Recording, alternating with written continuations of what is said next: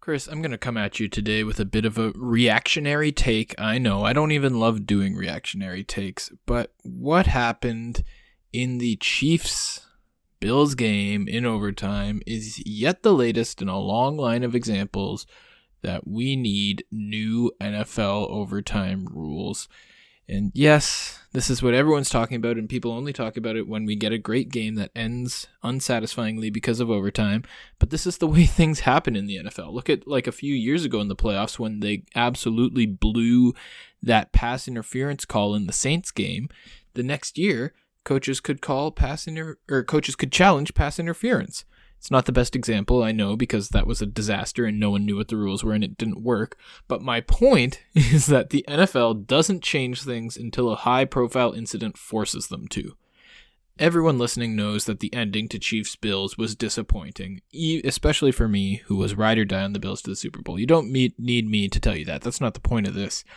But when you play as well as Josh Allen did, and your biggest mistake all night is calling tails, that's not fair, and it just leaves the viewer feeling unsatisfied after watching one of the greatest games ever played. And the worst part is that the answer is right in front of them. The college football slash CFL overtime rules, they're very similar, are perfect. You start at a designated yard line. The first team goes, they can get in. The other team has to match it or improve on it. No kickoffs, no punts just going out there and trying to score points, and the defense is trying to stop them. It's amazing football. It always works out so well in college and in the CFL.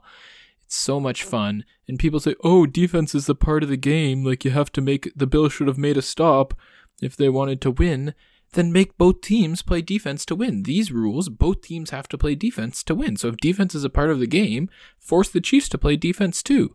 There's no argument to keeping the rules the same way they are. Change them. But this podcast isn't over because it's time for another high floor, low ceiling.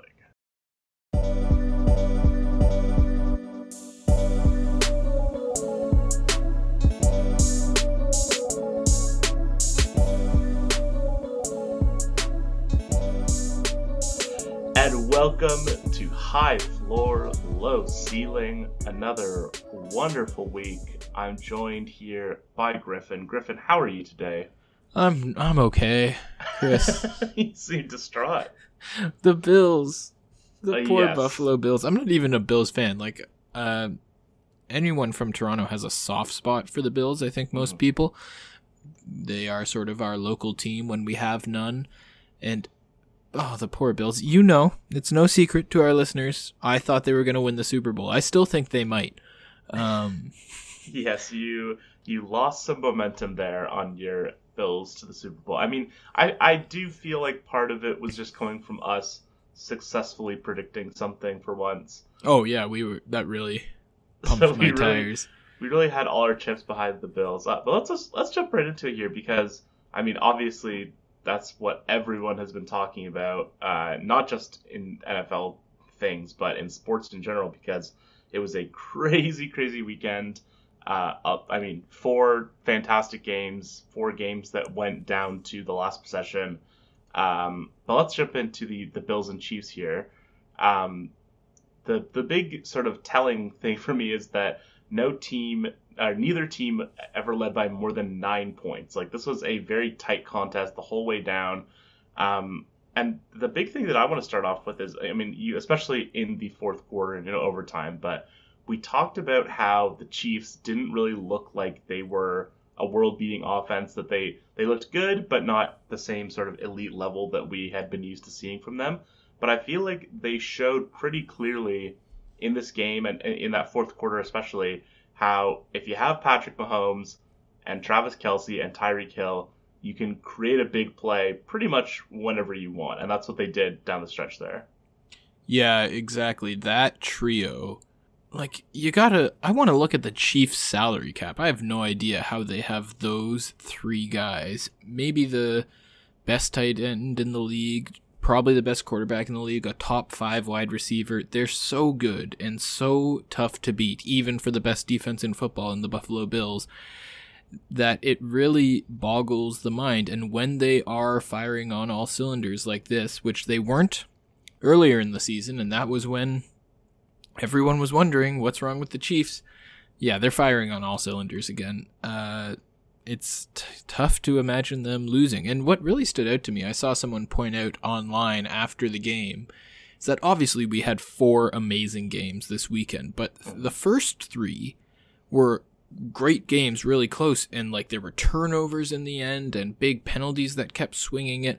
But this game, in the entire game, four quarters and overtime, had no turnovers and just four penalties. Like this was just two teams at not only was it a great game because they were both playing at the same level, they were both playing at near perfection. More than 75% of the passes in this game were completed. Like it's it was crazy. I can't get over it. It was maybe the best football game I've ever seen.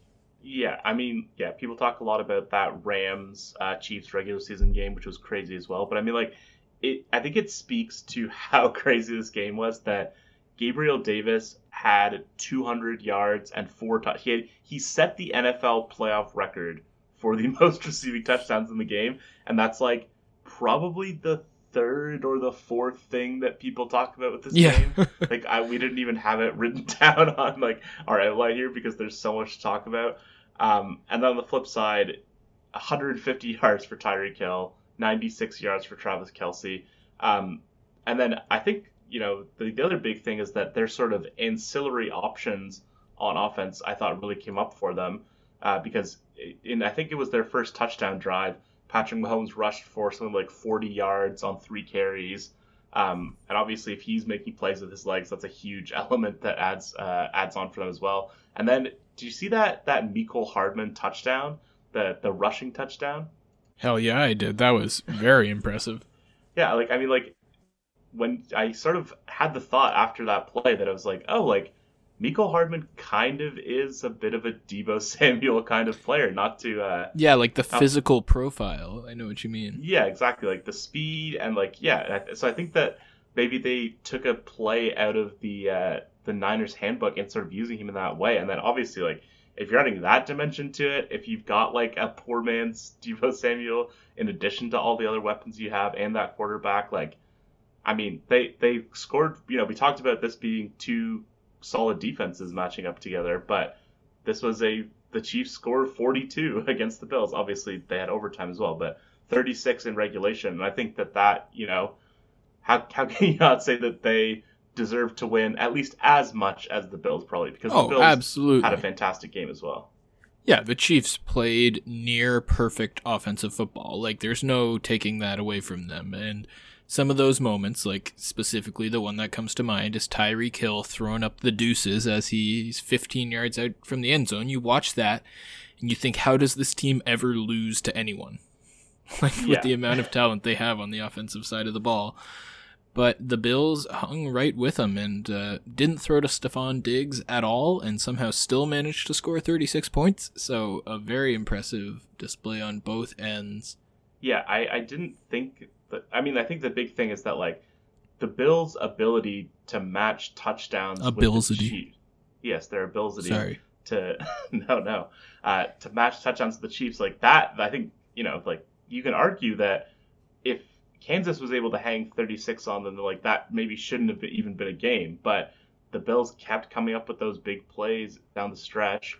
Um, and and then at the very end, on the last possession of regulation, I, I you know we were talking in a group chat, in fact, and someone said like, did they leave too much time on the clock with 12 seconds left? And I was like, no, this would be a huge collapse to give up that like amount of yardage in that amount of time. But then I didn't consider that the Chiefs, I think, had at least two timeouts. I think maybe all three.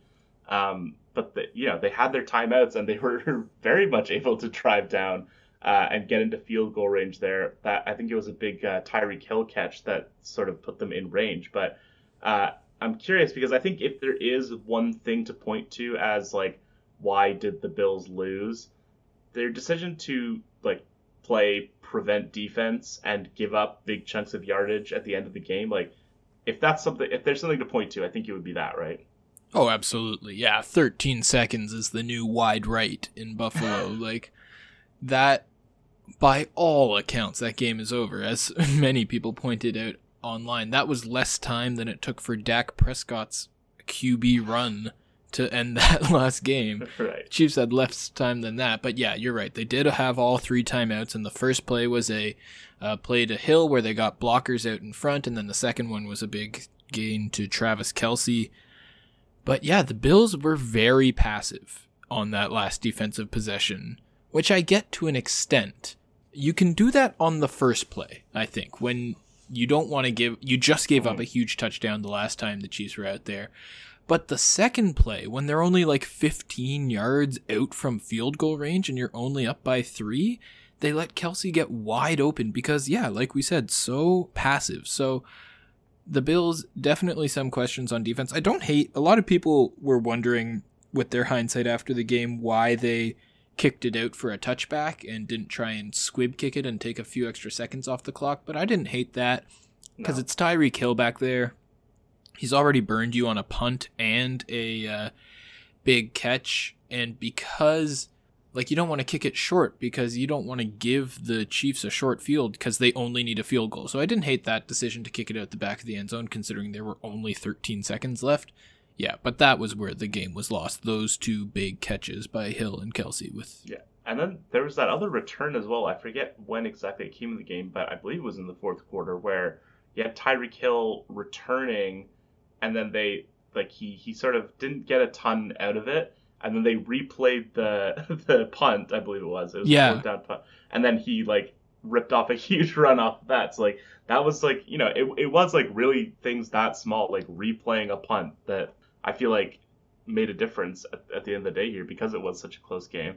Um, obviously, the overtime thing you uh, you discussed earlier, and I think that's a a thing unto itself. But is there anything else that we need to look at here? Because, like, true, I mean, like, I think Yeah, I mean, what can we say like, that hasn't been said? Yes, that is. Oh, I, I, one one other thing I did uh, wanted to add on about the defense is something they pointed out on the broadcast, uh, which I thought was a great point, was that Buffalo was sending four rushers, which I, I was surprised by because you know usually you think with prevent defense you're sending three rushers and then you know obviously having more focus on preventing big yardage gains and not really worrying about the pass rush.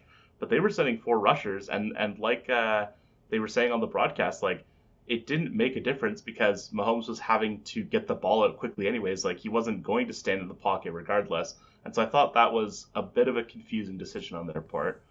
Yeah, so Um, Bills were also too aggressive on defense, both too passive and too aggressive on those last 13 seconds. I don't think that they. but yeah, take that lineman out and put a linebacker in the middle and get another guy on Kelce. Like, Yeah, and then and that was sort of kind of directly what caused that big play to Kelce where he got open. So that was definitely a, a difference maker. But I mean, like we said, the the poor Bills. They, you know, if if there was any, if there was ever a team that deserved to win a game that didn't win a game, I think they would uh, have to be on that list. yeah. Uh, but let's talk about the other team in the AFC because I was saying to you earlier that you know this started out as being the game where like everyone was like, "This is so crazy! What a crazy game! What a crazy way to end!" And then it kind of ended up being the least yeah. uh, interesting, or you know, it certainly was consequential, but you know, one of the least talked about games of the weekend certainly. Uh, the Bengals triumphing over the Titans, 1916. This this wasn't the game that we had the HFLC point on, did we? Or no, oh. I, uh, yeah, it actually was, Chris. I I'm sorry to tell you. You were positive about the Bengals keeping it rolling after uh, that win against the Raiders last week, and I think you know, like we said, I'm not the best predictor.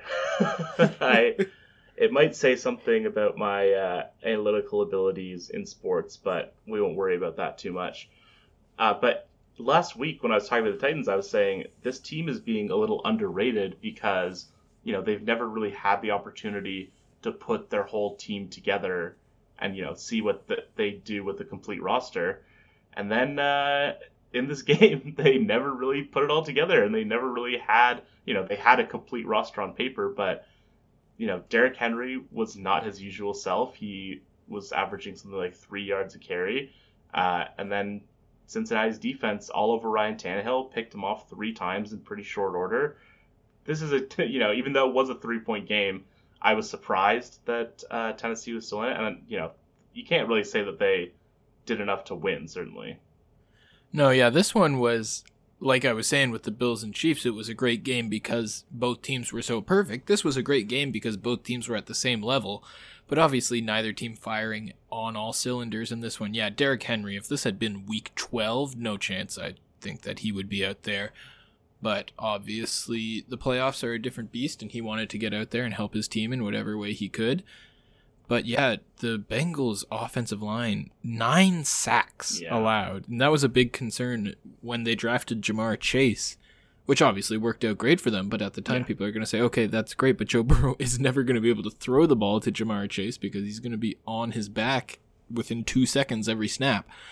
And so that happened here. The Bengals were able to win despite somehow taking nine sacks, which just let me re- nine sacks. That's so many sacks. That's a lot. Um, yeah, sort of shades of Deshaun Watson at times. Uh, who you know, I, I remember giving up a ton of sacks in playoff games and things like that. Yeah, Burrow. I, I think he, you know, other than the sacks, which are obviously you can't entirely attribute, to him. I thought he was pretty solid. He was 28 for 37, three about 350 yards, uh, no touchdowns and a pick. So you know, not much in the scoring categories, but uh, I thought he played a solid game, and it is interesting because, you know, on one hand, they would not. It's fair to say they would not be where they are right now if they didn't have Ja'Marr Chase, right? No, of course not. Yeah, but then I think that this is something, and obviously it's been it's been a narrative his whole career, certainly, but like we are starting to get into worrying territory in terms of the ma- amount of damage he's taking this early in his career, right? I mean, like if you, don't want to think of like Andrew Luck and stuff like that, but like I feel like that's just naturally what you think of. Yeah, it is a concern for sure. He, a guy who missed most of his rookie season and now comes back and takes nine sacks in a playoff game. Frank Clark is going to eat him alive next week if the Bengals can't figure something out. yeah, that will be uh, a, a tough matchup for them for sure. But yes, obviously this was a a pretty tight game throughout, and then you had that finish, uh, crazy finish where they set up for the uh, they threw the pick, uh, did the Titans, and then the Bengals set up for that. Was it a 50, 52 yard field goal by a rookie kicker, Evan McPherson, who was the the big hero of the day and the big uh, talking point of the day. How what were your feelings uh, for that field goal? Like, I feel like I was torn between like the the the the narrative juices behind them. This is the Bengals year. They're they're they're starting to feel a little team of destiny esque, if I can borrow a Bill Simmons uh, piece of phraseology. But at, on the other hand, it would be a very Bengals loss to miss a potential game-winning field goal and then lose in overtime. Yeah, yeah, the Bengals do find a way to bangle things up. Um, but yeah, when that kick went up, if I'm remembering correctly, although I might be getting all my game-winning field goals jumbled up from this weekend, Yeah, I don't think he did, but I mean, this was, I might be thinking of the a weekend Rams. for missed field goals. So let's look forward now. let's look forward now to the AFC Championship game. I mean, this worked out about as well as you could ask for for Kansas City, right? Like they got past Buffalo. Let me look at the playoff bracket here because they would have ended up in that matchup regardless, right? As long as the Bills won. So the Chiefs, they I think they always would have ended up against the Bills. But then, you know, but I guess between the Titans and the Bengals, like they probably don't have too much of a preference, Yeah. right? no, Like, yeah, the- You gotta think are that- pretty much on the same level. You'd say like pretty average. I mean, like almost. You know, if the Patriots had gone this far, I'd probably be more worried about playing the Patriots than I would the Titans or the Bengals. But maybe that's uh, maybe that's disrespectful on my part. No, I know. I get where you're coming from. Just even the legacy of the New England Patriots. And that's another reason you should feel good this year, Buffalo. You beat the Patriots. Good for you.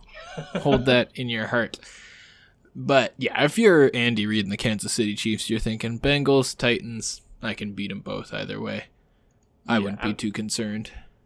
Yeah, I, I, it'll be interesting to see how that game shakes out because I think that after the game that Kansas City played, people are people are betting Bengals here. I don't think, but I mean, again, like in terms of narrative, again, you have people were talking about potentially setting up four quarterbacks of number one.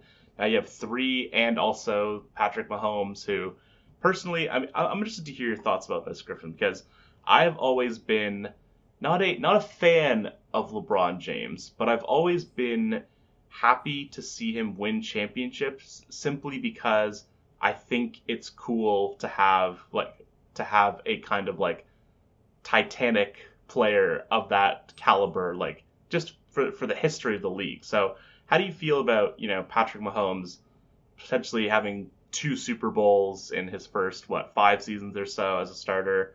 Um, are, are you positive on that? Or would you rather see a different person win every year? How do you feel about guys sort of stacking up their legacy in that regard? I, I do get where you're coming from because I've loved that with LeBron, and the only reason that I'm hesitant on Mahomes is that we just had it with Tom Brady. Tom Brady's been out of the playoffs for like three days. I'm not ready for a new uh, dynasty just yet. So Mahomes, like, no disrespect to him, he certainly could be. And if he is, that would be fun just because another thing they were talking about on the broadcast this week is there are so many good young quarterbacks in the AFC, especially mm-hmm. just off the top of my head. You got Josh Allen, Joe Burrow, uh, Justin Herbert, Lamar Jackson, just like Mac Tannehill. Jones, of course, Tua Tagovailoa, Carson Zach Wentz, Wilson, Zach Wilson, Trevor Lawrence. We're just naming every. Oh, Trevor Davis Lawrence. That's, that's, a real one. Uh, yeah, that's a real one. Baker Mayfield. Ben Roethlisberger. No, that's that's those are fake. Because yeah, every team in the AFC is going to be measured against the Chiefs for the foreseeable future, but there's so much good competition coming up for Mahomes in that AFC quarterback slot that I would love to see him as the gatekeeper, and he can get in some years, but not every year the way Brady did. Yeah, and you know, I I do feel I mean it's it's a nice place to be in where I don't feel maybe it's because I don't have a super vested interest in in the NFL because I don't have a team and things like that, but I feel pretty good about any of these four teams uh, winning a Super Bowl. But speaking of Brady, let's move on to our third game. We're jumping over to the NFC where the LA Rams took home that again. and like we said earlier, this was a uh, weekend where every single game came down to the last possession. This one was particularly insane. This one was crazy. Um, really should not have been uh, in the mix at all. But the Rams triumph over the Bucks, thirty to twenty-seven, and Griffin, you know, our our viral Mike Evans uh, clip. It, I early on in the first half, I was like, "This is great. Our finally our predictions are paying off." And then it kind of all went to uh, to you know what with that second half, which you know was just absolutely crazy. And you know, I it's it's not like it's it's not even a Tom Brady finds a way to win game because I don't think he had a particularly good game. It was no, yeah, it was like, the Rams trying to find a way to lose. Yeah, and just like things bouncing into people's hands. Um, but let's let's talk about that first actually because I feel like this is a game that you really can't analyze. Like obviously the Rams like had some extremely uh, deadly mistakes. Like they gave up a touchdown very quickly. I think it was about 30 seconds uh, to bring it from 27-13 to 27-20 towards the end of the fourth. And then that fumble was obviously uh, pretty deadly for the Rams and allowed the Bucks to tie the game. But you know what? What do you criticize there? Because I know people were talking about you know, they shouldn't have put the ball in Cam Akers' hands. And maybe I'm wrong on this, but like I don't feel like there's a particularly strong connection between like, oh, this guy had a fumble earlier in the game, so don't hand him the ball. He's gonna fumble it again. Like, does that really happen that much? Yeah, that is something that we see in the NFL sometimes is coaches not going back to a guy after he fumbles, but fumble like an interception is usually a bad decision by the quarterback and a good play by the defender. Fumbles feel much more random than interceptions. So, like you said, I don't think that Cam Akers is going to see a significant drop off in touches against the 49ers next week or anything like that. One of them, the ball was just punched out by Jason Pierre Paul, who's got yeah. like one of the most underrated defensive players of this last decade, I think. Yeah, so I think there'll still be like the Rams have three great running backs in Akers, Henderson, and Michel. So there's always going to be some competition, and maybe it goes a little bit away from Akers next week, but I don't think he'll be riding the bench for the entire game or anything like that. Yeah, I think they will have Henderson next week, so we'll see how that turns out for them. Um, yeah, so so like, like we like we alluded to, Mike Evans he had a really strong day. Uh, Rob Gronkowski once again did his thing in the playoffs. Um, Leonard Fournette as well. Like I mean, his rushing day I think was okay, but then you know nine catches for 56 yards. He was a big part of their game plan. I think it's fair to say that they got you know this this was the best possible game that the Bucks could have had, and they still lost, which I think speaks to what we were talking about. Like they because they did struggle to score, especially in the first half. They had three points at the half, and you know they had a bunch of crazy things bounced their way. And I guess that yeah, they could have definitely won, but it seems like they they were almost never going to win this game because they did get everything they really could out of all of their different personnel. Yeah, but once it got close, didn't you think that Brady was going to find a way again? Like I, I know that you're right that it never really se- like it se- it seems like one of those games where you put all of your effort into the comeback. The Raptors do it all the time. They put they go down by 20, they put all of their effort to get back to 2 and then can't close the gap. But I, just watching it, I just felt so inevitable that Tom Brady was going to win again and he didn't. So yeah, that just shows I, what I know. I mean, I, I certainly understood the thought. I, I was in the camp. I was like, this is too crazy. like, this this cannot happen. This is not legal. this is not like even if even Tom Brady who has had like miraculous comebacks, like this is too miraculous. um, I mean, yeah, I'm just looking at the sort of the play by play here because the Bucks had the touchdown to make it uh, 27-13, so they were down 14, and then here's the sequence for both teams, starting with the Rams punt, fumble, fumble, and both of those fumbles came on the first touch of the drive. Turnover on downs, missed field goal, turnover on downs, punt, and then you had that crazy ending sequence where it was touchdown, fumble, touchdown, field goal. Um, I, again, like it's sort of like what I was saying with Cam Akers, like you can't really analyze this game to some extent because it was just like too crazy to really think rationally about it. I feel like. Yeah, yeah. Imagine being Sean McVay having to watch the film, or Kyle Shanahan having to watch film on that for next week. But speaking of Kyle Shanahan, Chris, do you want to get into our very special fourth and final discussion? Yes, let's get into the final game of the weekend. And that was the Green Bay Packers and the San Francisco 49ers. Griffin, our underrating of the Niners perhaps continues. Well, at least for you. The Niners taking it home 13 to 10. This was, well, I mean, every, we've been saying this with literally every game this weekend, but this was a crazy game. Uh, and we are very pleased to bring on a our first. I'm going to call him a mini guest. Uh, we will hopefully be. How dare have, you? we will hopefully be having him back uh, next week or maybe the week after to preview his Niners going into the Super Bowl.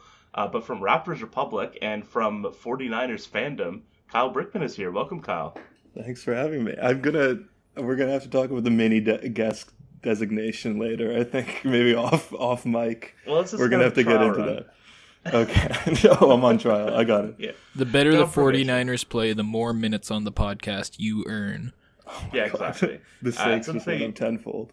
Since they scored 13 points, we will give you 13 seconds. Uh, but yeah, the game, I mean, the game really, it was not a pretty game, I will say. Uh, not a lot of scoring, especially, you know, in the second and third quarters. But I feel like you really come back to those two, like, big defensive stands by the Niners and even bigger than the one the the punt return touchdown. I feel like is at the end of the first half, Kyle, when the Packers get that interception, they get that huge Aaron Jones pass put in the red zone, and then they get sacked and then blocked on the field goal. I feel like that is like a huge swing in terms of keeping the Niners in the game, right?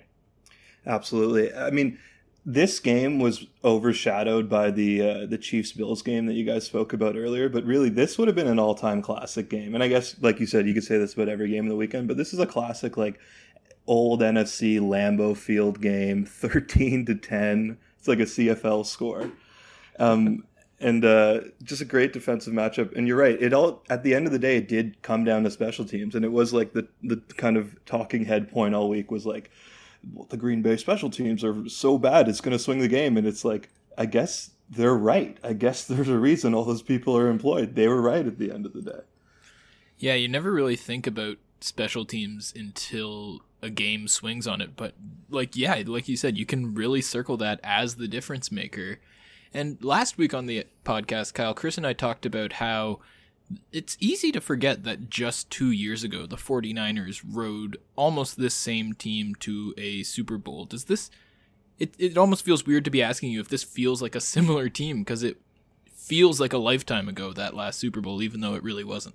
No, it does feel like a similar team. I think uh, really the defense is actually maybe a little worse, and that was their calling card in 2019. I mean, they're they no longer have Richard Sherman, and they're if we're being honest, those uh, those cornerback spots, especially when Ambry Thomas was out, the rookie uh, third round pick last week.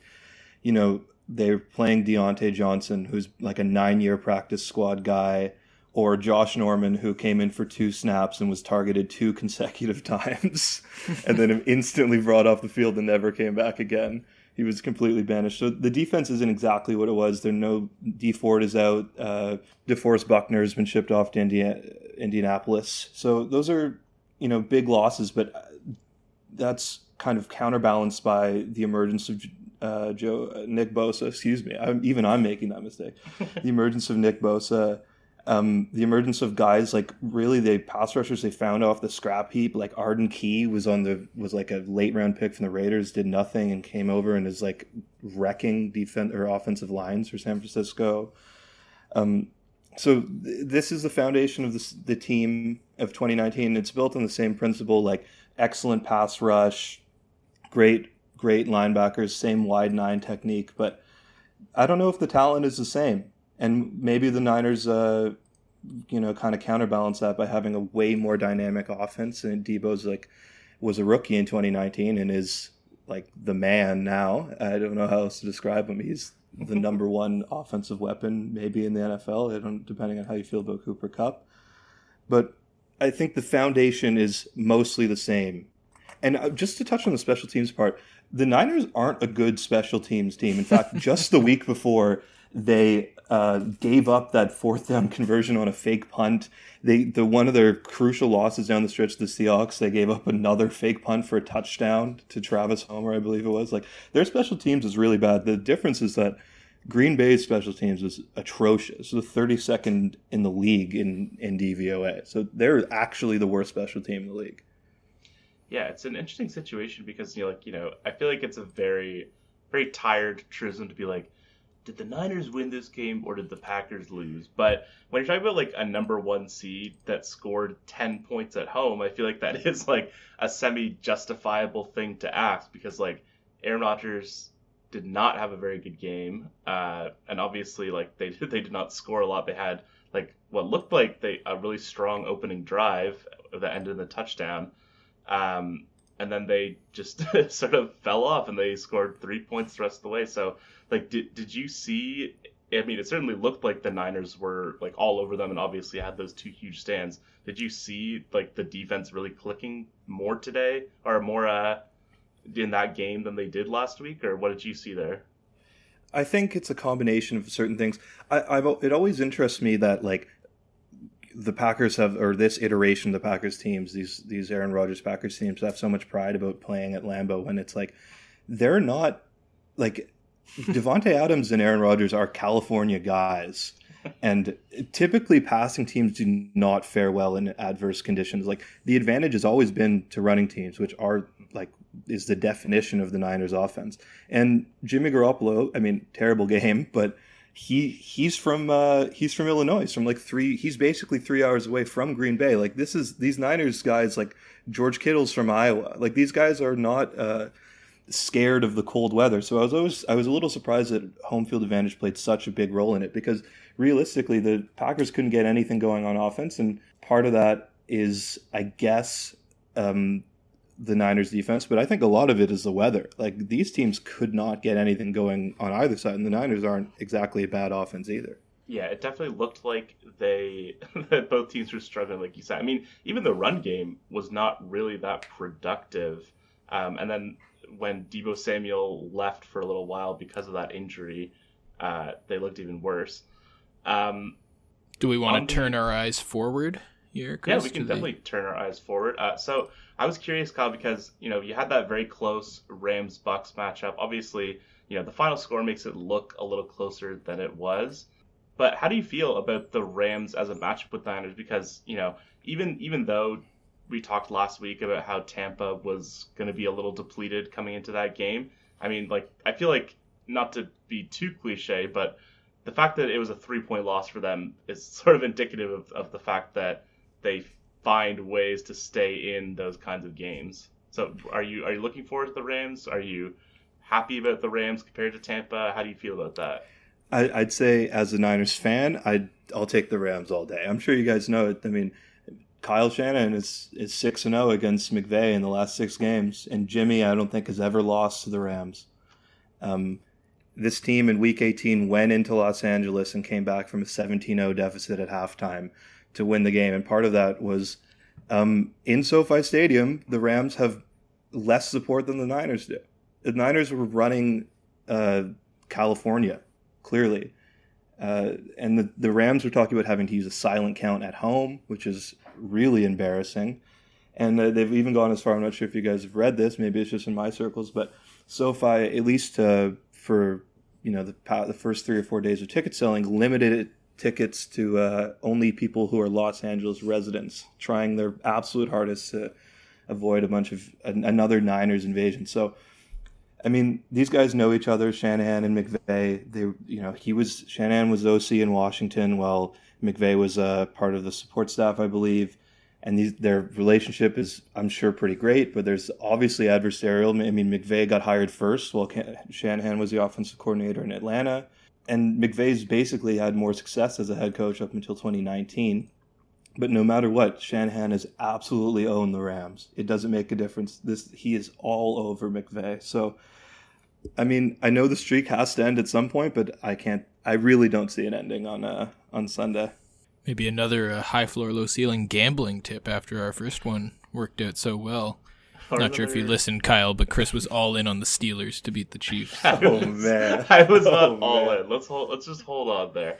Uh, but I, am curious, Kyle, about the the matchup on the offensive side for San Francisco because they did, like you said, like both teams had trouble scoring. I think when you look at the Niners personnel, you can sometimes see why they might struggle to score a little. So, like, do you, what do you see as the key sort of offensive factors uh, that are going to let San Francisco hopefully like put some cut put better than 13 points on the board since I, I feel like the Rams are going to come out firing even against good defenses like they hung 30 points on Tampa. I think they can can score against good defenses. Yeah, the key to the Niners offense under Shanahan has always been that like outside zone run, you know, get get blockers out in front and uh, basically have your your running back whether it be Elijah Mitchell or Raheem Mostert or whoever sprint as hard as they can to the edge and try to either take it outside or find a cutback lane. And the reason the Niners couldn't get anything going against uh, the Packers is because their entire offense is based on that outside zone working. When that outside zone doesn't work, because the Packers are able to stack the box, and the Packers are able to stack the box because they know Jimmy has like let's be honest, he has a noodle arm and he can't throw the ball over 15 yards to the to the sidelines in, in adverse weather. That's just the reality. So inside in that beautiful California sunshine, and where where Garoppolo is actually able to push the ball downfield as much as he's actually capable. Uh, the box will, will be a little bit less busy, and the Niners will be able to run the ball a little bit better, and everything flows from there. The play actions, the reverses, the uh, motioning Deebo Samuel from a wide receiver spot to the backfield to run an inside handoff, an outside handoff. All of like in week 17, Deebo Samuel threw for a touchdown, ran a touchdown in. I mean, all of that is predicated on that outside zone working. And if the outside zone's able to work, then I can't see the Niners offense having a problem. Although the Rams are excellent, if we're being honest, Aaron Donald has been pretty quiet against this Niners front, and that's partially because they basically don't go at him they ignore Aaron Donald. They run away from him. They double him, and they dare every other uh, lineman and linebacker for the Rams to beat them. And frankly, I don't think they have the skill. Yeah. Um. Just just one more thing before we uh, before we end your tenure as a mini guest, and hopefully uh, we'll we'll have to review the tape, but hopefully we promote you to full time. Uh, I was curious, just looking at the numbers uh, for the game against the Packers. Like Jimmy Garoppolo was mostly. I mean, obviously Deebo Samuel, as as he said, he's a wide back. Um, but it seemed like they were throwing more targets almost to their running backs. Like Elijah Mitchell got four targets, Deebo Samuel, who's kind of goes in both directions, had four targets, and then like George Kittle was the only receiver who was really targeted a significant amount beyond that. Like, what do you attribute that to? And like, do you think we'll see more of Brandon Aiyuk next week, or is it just not in their game plan right now? I think it's in part uh, because the the Green Bay secondary is really prolific.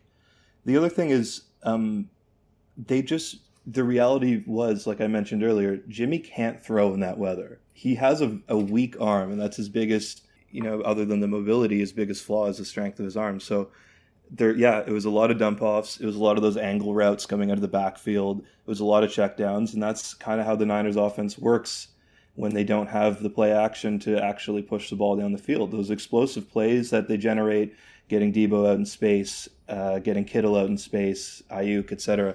All those are basically layup throws that Jimmy's able to make because of the play action. I, I'm a Niners fan. I have no qualms about saying Garoppolo is not a great quarterback. He can't fit the ball into those tight windows. He he misses open throws, etc. But Shanahan's offense makes it so easy for this guy to play quarterback. Really, anyone to play quarterback. He made Matt Ryan an MVP. Um, that like wow. When the when, when the offense is working, it's super simple for the quarterback and it's super simple for the wide receivers. And let's just hope that it's working. At least, I mean, I'm hoping that it's working.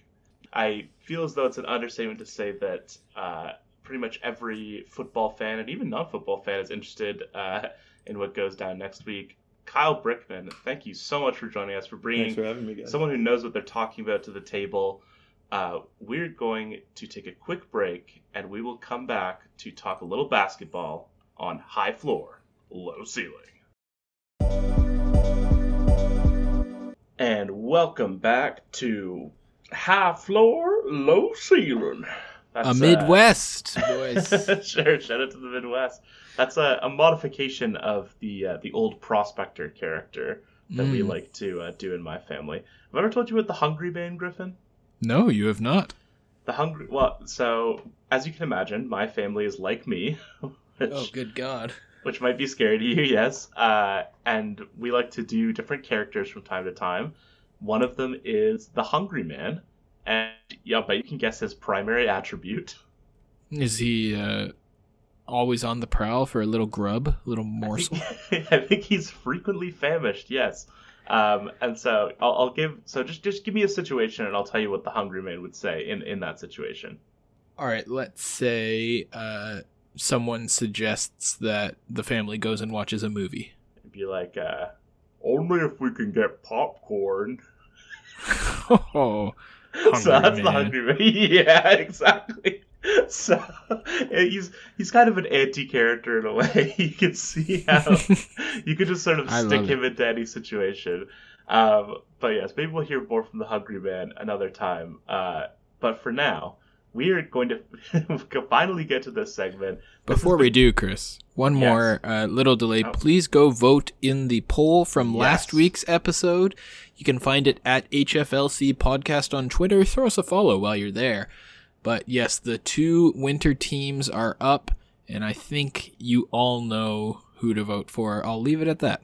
I won't say anything yes, more. We are we are dropping early this week, so there is still time for you to go vote in that uh, in that poll. And like Griffin said, I think you know exactly who the winner is. I will leave it up to. I'm I'm I'm so glad to hear you agree with me, Chris. That the winner is obvious. I am so glad to hear you agree.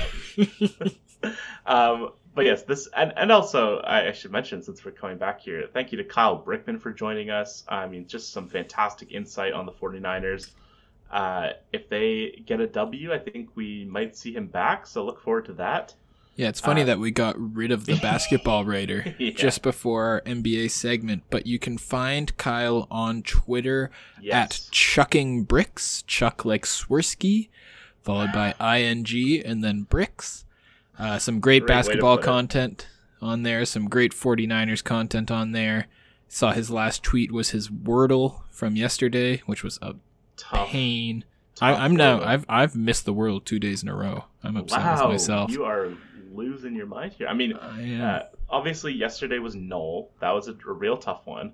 yeah. Uh, the Sugar. I should have gotten sugar today. Yeah, I was actually I was down to the wire with sugar. I don't know what I was thinking. I I guessed the word augur, which I don't think most people know. I don't think Wordle would choose it. Uh, A U G U R. So that was uh, that really unlocked something for me. Thankfully, because I was down to my final guess. But this is not a Wordle podcast. This is not my friend uh, Jesse Catherine Weber's Poddle, where she solves the Wordle every day. That's a good idea for a podcast. Uh, it premiered yesterday. She did it mostly whispering because she said that there were people in her house and she didn't want to wake them up. Uh, but at any rate, Griffin, we are de- further delaying a segment that has now been delayed twice uh, because we just enjoy talking too much. This is a the return of a fan favorite segment by me, uh, rebuild or reload. Remember, we did this a few weeks ago with the uh, with some NFL teams, or I guess months ago now. Uh, the flow of time, but we're going to do it this time with some NBA teams because it has been a little bit since we talked about the National Basketball Association. So, how how are you feeling? Do you feel like you have a good a good handle on the the pulse of the league right now? I do. You know, I am. I don't want to call myself a basketball expert, but I am. And so, no. No, uh, no person, I would say on the planet has more of a handle on the pulse of the league than me right now. I'm going to cor- just basically advise these franchises on the correct thing to do. Yeah, and you should be getting paid for this. It's true. Um, I mean, the league right now it's it's really tight. I mean, you know, you kind of have Phoenix out ahead of everyone. They're thirty-seven and nine, which is kind of crazy. Um, and then you know you have you have a lot of teams in the playoff mix, in the contendership mix. Memphis is still holding on to that third seed, which is pretty surprising. Dallas is on a tear, uh, but we are not going to talk about any of those good teams. Uh, we are going to talk about some teams that uh, might be in. Uh, you know, if, if Phil Taylor were here, he'd probably say they're in a spot of trouble. Oh, you're talking about 14 time world dart champion Phil Taylor? I've won so many uh, freaking what what are they? PDC, PDC majors. It's and unprecedented. 79. Good for him. Um, But yeah, rebuild or reload is not about good teams, Chris. They get enough coverage. Rebuild Yes. reload is for the little guy. That's exactly right. And speaking of the little guy, let's talk about a little team in the Pacific Northwest, the Portland Trailblazers. Uh, they are currently 18 and 25. Is that right? No, no. They are currently 20 and 26. I don't know how I got that information wrong. Good start to the segment. Yeah. Um, but yeah, Let's obviously reload Damian this Lillard. segment. Oh, it's because I'm looking at the old document, not the new Hmm. one. Shows you how Damian long it's been since we got a chance to do this segment. It's true, a little peek behind the curtain for the fans. Uh, Damian Lillard, he had that surgery a couple of weeks ago. He's been shut down kind of indefinitely. I think he's going to be reevaluated in you know three or four weeks. Personally, I would not be surprised if they just kind of soft shut him down. Uh, played for that high lottery pick. You know, if he played, let's put the over under. Let's see, they've played 46 games. There's 36 left. Let's let's just cut it in half. Do you think Damian Lillard will play 18 more games the rest of the NBA season? No. That's I'm the short you. answer. No, he's he's barely has he even played 18 games yet this season? Like sure he has. he's barely been out there. The Trailblazers are in a tough position right now, which is weird because they have a very talented roster.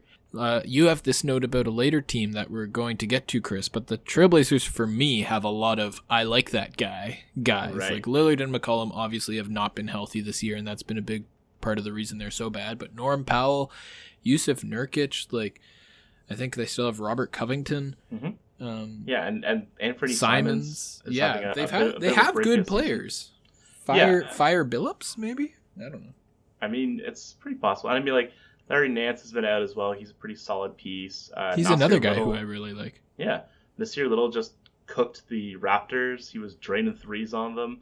Um, but yeah, I mean, I think what's really surprising to me, especially given the personnel, like if you're starting Robert Covington and Jusuf Nurkic as your, you know, big man four five position, how are you the 28th ranked defense in the league? How do like truly like, how does that happen? Uh, when you're starting backcourt is Damian Lillard and CJ McCollum. I guess so, but like they've been. At, I mean, I, off the top of my head, haven't they been okay other years? I guess not, because now I'm looking back and last year they were the 29th ranked defense. The year before they were the 28th ranked defense, and then yeah, you have to go back to 2019 when they went to that Western Conference Finals against the Warriors to find a year when they were even close to average.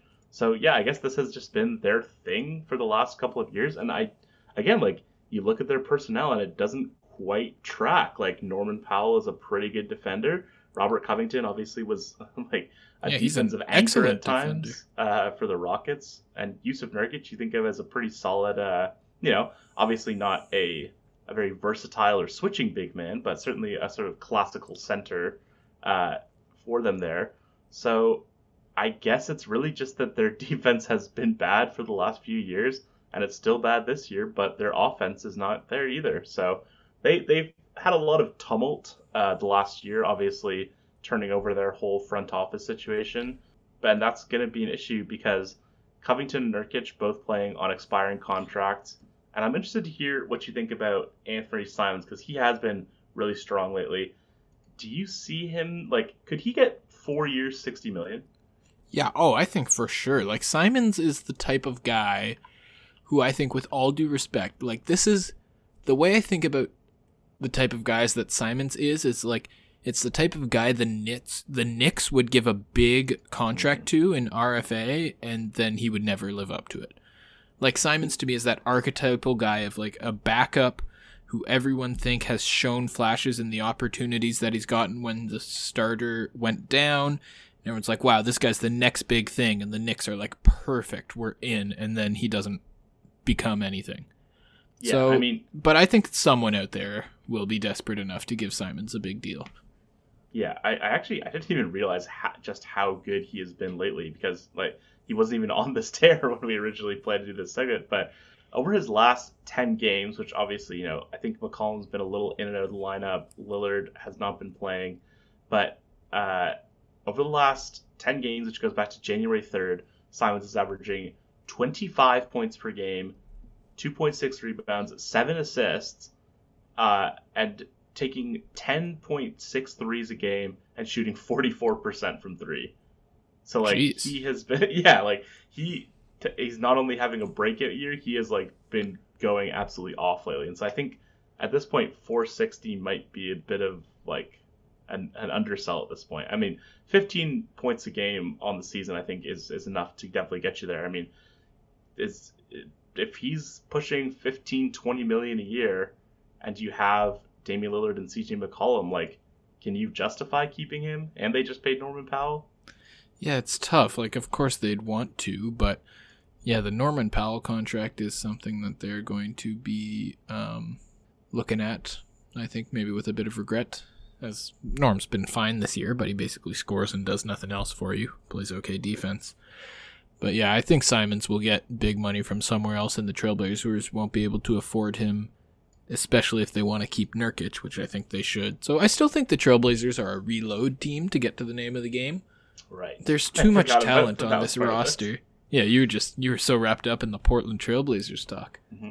Yeah, there, like you said, there there's a lot to this roster, and if they end up with uh, a high lottery pick, then obviously that could change their fortune where do you stand on the CJ McCollum issue? Because I have been a trade McCollum person for a long time. I'm curious what you think about whether like that backcourt is really going to get you anywhere in the long term.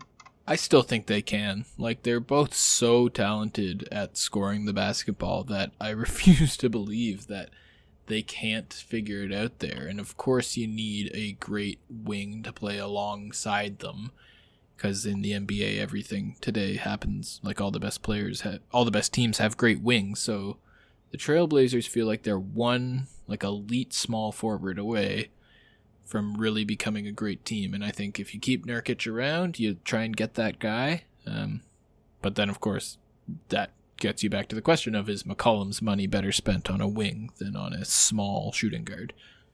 Yeah, it's I'm, and again like that gets back to the Simons issue as well because he's sort of an undersized shooting guard, so they're they have a lot of tough decisions to make. I, I almost think that trading Simons might be the move because he's his value is pretty high right now, and I feel like it would be a mistake to keep him. Like you're putting at that point you're putting like a hundred million dollars into two, you know, two, three guards, and then Norman Powell you can say is kind of a swingman, but really is more of a guard, I would say. Um, so that yeah, and that's exactly what they did last year with Gary Trent Jr. They had a good young shooting guard going into restricted free agency and chose mm-hmm. not to keep him and pay him. Yeah. Um, but we'll see how that shakes out. Let's move on to another team. I want us to talk about a team that is not quite uh, at the bottom of the league. They are now the eighth seed. They are 24 and 24 is their record. Uh, this is the Boston Celtics. The Boston Celtics. Another one. Another one of these weird teams this year where you're like you're better than this. Yes, it I mean I I do think that their depth is a real problem. Uh, you know, this is a team that I was quite high on in the preseason. You know, I think we we talked definitely talked about this on sort of the the preview show for the NBA. That this was a team that I was saying, you know, you have Jayson Tatum, you have Jaylen Brown. If you have those two guys, that should be enough to get you to 45, 47 wins, right? But they're pretty much where they were last year. They're around 500 and they're around the eighth seed. Yeah, the Celtics, I guess yeah, I guess what we just need to come to the conclusion on is that this is a mediocre roster. We've now seen it a couple years in a row. You've got two guys who should be great players. And then you've got like a supporting cast of like Al Horford, who's been playing well for them this year, and Dennis Schroeder, who they got on a good deal. And yeah, it doesn't make a ton of sense to me. It, it reminds me a lot of Portland, to be honest, except they haven't even had all the health injuries that, uh, health issues that Portland has. So Boston, I mean, you don't want to say rebuild because when you get a player like Jayson Tatum or Jaylen Brown, like you rebuild with the hopes of getting players like that. So when you actually have one, it's no easy thing to get away from it, but reloading around them hasn't worked yet. So it's tough yeah. to say. Yeah, I do feel like this last offseason was sort of their attempt at a reload. You know, they brought Al Horford in, they got rid of Kemba Walker, they brought in Josh Richardson, uh, they brought in Enes Freedom. But got like, a new coach. Yeah, they got a new coach, as Huey Lewis would say. But yeah, I think that, and you know, all those guys uh, and Schroeder as well, all those guys are playing pretty well. Like I was not expecting Al Horford to be like a solid contributor for them, and he has been. Yeah, he's Richardson, getting like eleven and eight, I think. Yeah, Richardson's having like a bit of a bounce back year. Um, I think I've talked before on this very podcast about Romeo Langford and Aaron Nesmith. They're two first round picks over the last few years, which have really just not flamed out more or less, or not panned out certainly. I mean, if if you can't get minutes for a 500 team, that could be a bit of an issue for you. Um, but yes, the, the, the new coach Ime Udoka, that's a question mark as well. I don't think Celtics fans are particularly happy with him. There was some concern a little while back about him sort of throwing guys under the bus uh, or blaming the players uh, and stuff like that. But I think this really comes down to one question, which is do they need to trade either Brown or Tatum? Because again, like this is uh, to go back to the Blazers again. I've sort of been in the camp that trading Jaylen Brown might be a better move because uh, partly because there's a lot of overlap in skill sets. Like they're both kind of like it feels like they're the best when they're sort of on the ball. I mean, Jaylen Brown's a great off-ball player as well. I think he's a really versatile player, which is great for them. But you know, Jayson Tatum hasn't quite been up to snuff. But then they tried to sort of, you know, they've tried two times now to bolster their lineup with a point guard and sort of have that be the solution to their issues. And it's been Kyrie Irving and Kemba Walker.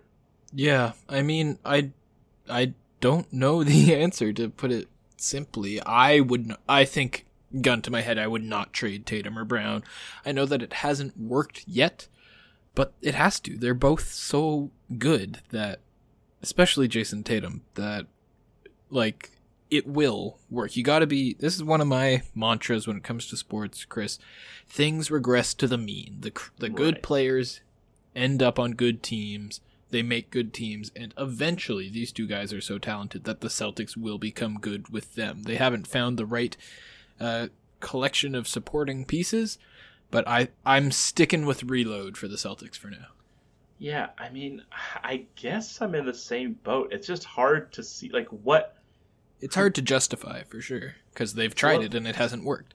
Yeah, I mean, like, is it is it like a Domantas Sabonis? Is that the kind of player that they should look to be adding? Like a third star who sort of does something different for their team that isn't covered by the the, the Jays right now? Because I, I don't understand how they're all they're flirting with being a bottom or they are now a bottom ten offense. They're the twenty first offense in the league with two all star caliber players on offense. I mean, Tatum hasn't had the best year, but come on, like. How are they a bottom ten offense? Yeah, that's crazy. There, there's no, no right for that. But confusing team up in Massachusetts. So why don't we just go to a team that isn't even in a state, Chris? That'll that'll make it easier for us. The Washington Wizards started the season ten and three. Since then, ooh, a little little shake, little Little little, wobble. Um, they've, they've They've gone 13 and 21 since then. They are now below 500 and barely hanging on to the play-in spot. Uh, but Chris, you have this written as a team that looked to be on a positive trajectory and now is Yeah. not. No, they certainly. I mean, even I mean, even in the time that we were playing through the segment, like the last couple of weeks, I mean, they've been okay the last couple of weeks, not as bad as they were sort of in that November December kind of range, but it, it is sad. You know, it always happens. Like I think the Cavs were in a similar place last year where they were starting out around 500 and then they eventually dropped off. The Cavs are now apparently the real deal, so uh, maybe we can talk about them in a future segment. But yeah, I mean, this it is definitely a team regressing to the mean. Like they obviously were in a 10 and 3 team. Everyone knew this. Um, but they are in a strange situation from a roster construction standpoint because like they they aren't qu- I think they what they lack right now is an identity for sure because they Yeah. have vet you know their their big sort of contributors are obviously Beal who is now a 10 year veteran uh, Montrez Harrell was a big addition for them Kentavious Caldwell Pope like those guys that came over in that Westbrook trade um, and those guys are like are veterans now and even Kyle Kuzma like this is his fifth year in the NBA he's almost as old as I am shockingly um, you know, turning 27 this year, so you can't really say he's a young guy exactly. And then, you know, Rui Hachimura hasn't played much for them this year. Uh, Deni Avdija has been solid. They have Corey Kispert, the rookie. They have Daniel Gafford, but like, they can't really decide if what they want exactly. Like, is this a team that wants to make the playoffs this year? I don't understand. Yeah, I don't know what to do either, but to me, this is a textbook rebuild team. Like, they got some decent pieces when they traded Russell Westbrook, but, and Rui, Rui Hachimura, as we said, is someone who I'm still excited by and I think can still be quite good, but Br- Bradley Beal, I think, like, it, it's through no fault of his own, and not even through any real fault of the Wizards. You had, of course, the John Wall injuries and all that, but I think it's time for a new era in Washington because, and Bradley Beal could really get you at a great, great package. Yeah, I. It's so strange because I don't understand why Beal wants to stay there, and I also don't understand why the Wizards would be so dead set on keeping him. Like I understand sort of like what you were saying about Tatum and Brown, where if you get one of these guys, like your your your goal should always be to keep them. I get that, but you know this has been ten years now. They haven't done anything better than a second round exit with uh, with Beal on their team. So at what point do you sort of question that? And and like you said, like they have a lot of pieces that I think could get good return on the market. So I I'm with you as well. I'm I'm a rebuilder for sure. Um, but yeah, there. I mean, and Kyle Kuzma, like he's been good this year. So I guess he would be like the elder statesman. Yeah, rebuild around Kyle Kuzma. I think Oh, that's the answer. That's I think you're exactly right. This is Kuzma's team now. I mean, what else is there really to say about the Wizards? They they have fallen into into a deep hole. Uh, there's one other team that I would like to talk about and that is a team that is similarly in in the doldrums. They are 18 and 28. They are the 11th seed in the Western Conference. It is the New Orleans Pelicans, uh, and this this is a team that has some very clear sort of pivot points, if you want to call it that, for you know the the decisions they make around I'd say two players are very crucial here. One is Zion Williamson, uh, and I feel like the decision that they have to make is pretty clear there. Uh, but but but I'll throw it to you, Griffin. Do you think that like even despite everything we've seen or not seen from Zion this season, you still just throw the biggest possible contract at him this offseason, right? For his extent rookie extension. I'm going the other way. Wow. I'd, I would trade Zion Williamson. Wow. in charge of the New Orleans. Pelicans. He's incredible when he's on the court. Like this is nothing against him at all, but it scares me. A player who looks like that, who's built like a defensive lineman, Mhm. doesn't look like any NBA player that we've basically ever seen before in terms of that build. And all of the things with them teaching him how to walk and the clips that we've seen of him looking a bit heavier this season as he's trying to been rehab from this injury and the fact that he's missed an entire season so far with a foot injury. Mhm. I know that you're probably dealing him when his value's lowest, first of all, and I know that there's a chance that it could come back and bite you in the ass, and he could be a great big man in this league for the next 10 years. But to me, all of the red flags are there, and I wouldn't feel comfortable staking my franchise to a guy who just seems like everything about this is begging for a for it to not work out. Yeah, I I do see where you're coming from, and it's like it's a really hard thing to to say to make a decision about. Obviously, he missed a ton of time in that rookie season, like you said. But you know, this is a guy that was an All Star at age 20, and now he is, you know, still still a ways from away from his 22nd birthday. But like, Yeah, I it's like the second he steps on the court, you're thinking, how the hell could I ever suggest trading this guy? He's incredible. But it's just how many times will he step on that court? The best ability is availability. So true, King. Um, but yeah, the the the health is a big issue. Uh, obviously, you know, for big men, it's always like the feet, the knees, that kind of area. So it definitely is worrying that Yeah, and that's where Yeah. his problems are.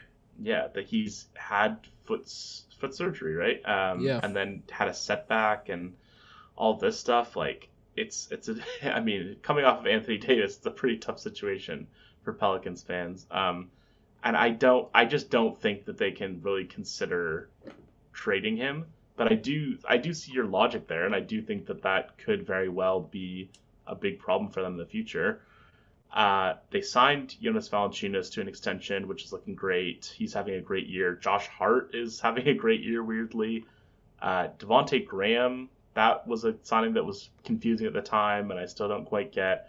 But I think the real question you have, I mean, I guess even more so uh, because you want to trade Zion Williamson. I just wanted to get that down on paper again. I mean, it's easy for me to say because I don't lose my job if it doesn't work out. I'm, Yes, it's But- a, it's a certainly a very controversial opinion, but it is. I think your take is certainly uh, rooted in some very reasonable, you know, not not assumptions, but speculations as to what Zion's career could turn into. But- it's real world facts pushing my gut in a direction. Yes, I, I see where you're coming from for sure. Uh, but the other big question mark, if you're talking about the rebuild versus reload, is Brandon Ingram, uh, because you know he has obviously you know he's sort of fringe All Star territory.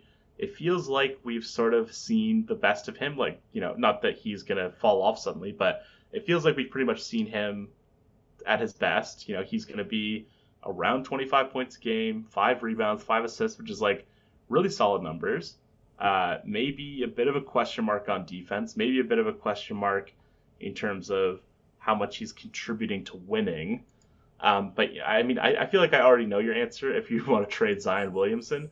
But you know, you have three more seasons of Brandon Ingram. Let's just say that they're keeping Zion because I think they probably will keep him, uh, regardless of whether they should or not. But are you keep or trade on Brandon Ingram in that case if you're trying to sort of build this team around Zion?